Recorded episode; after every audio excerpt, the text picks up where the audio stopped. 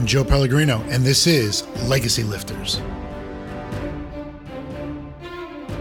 Welcome to episode four of Legacy Lifters.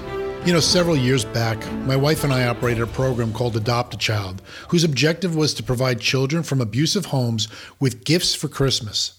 The program was designed to match a child in need with someone willing to provide a gift or gifts as best as they could per the child's Christmas wish. From 1996 to 2008, the program provided 20,000 children with roughly 50,000 gifts. We became the largest donors in the state of New Jersey, even though we never provided one gift ourselves. We simply facilitated the process, which led to us receiving the 2000 Volunteer of the Year award in the state of New Jersey. But something just didn't feel right. The question we had to ask ourselves was Is this program really making an eternal difference? Now, the honest answer was yes, but not as we had originally intended. We believed in God's eyes it was a good program, but not a great one.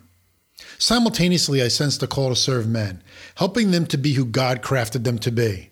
Truth is, I needed help as well and wanted to surround myself with other godly men who could point me in the right direction.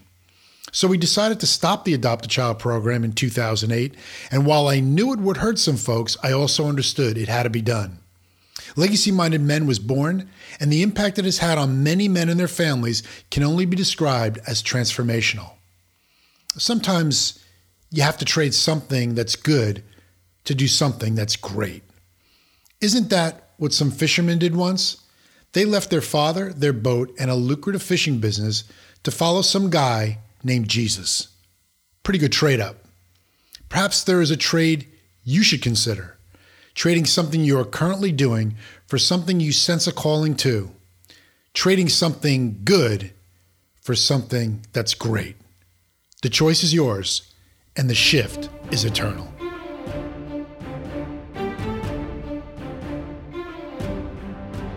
Thank you for listening to this edition of Legacy Lifters brought to you by Legacy Minded Men, www.legacymindedmen.org.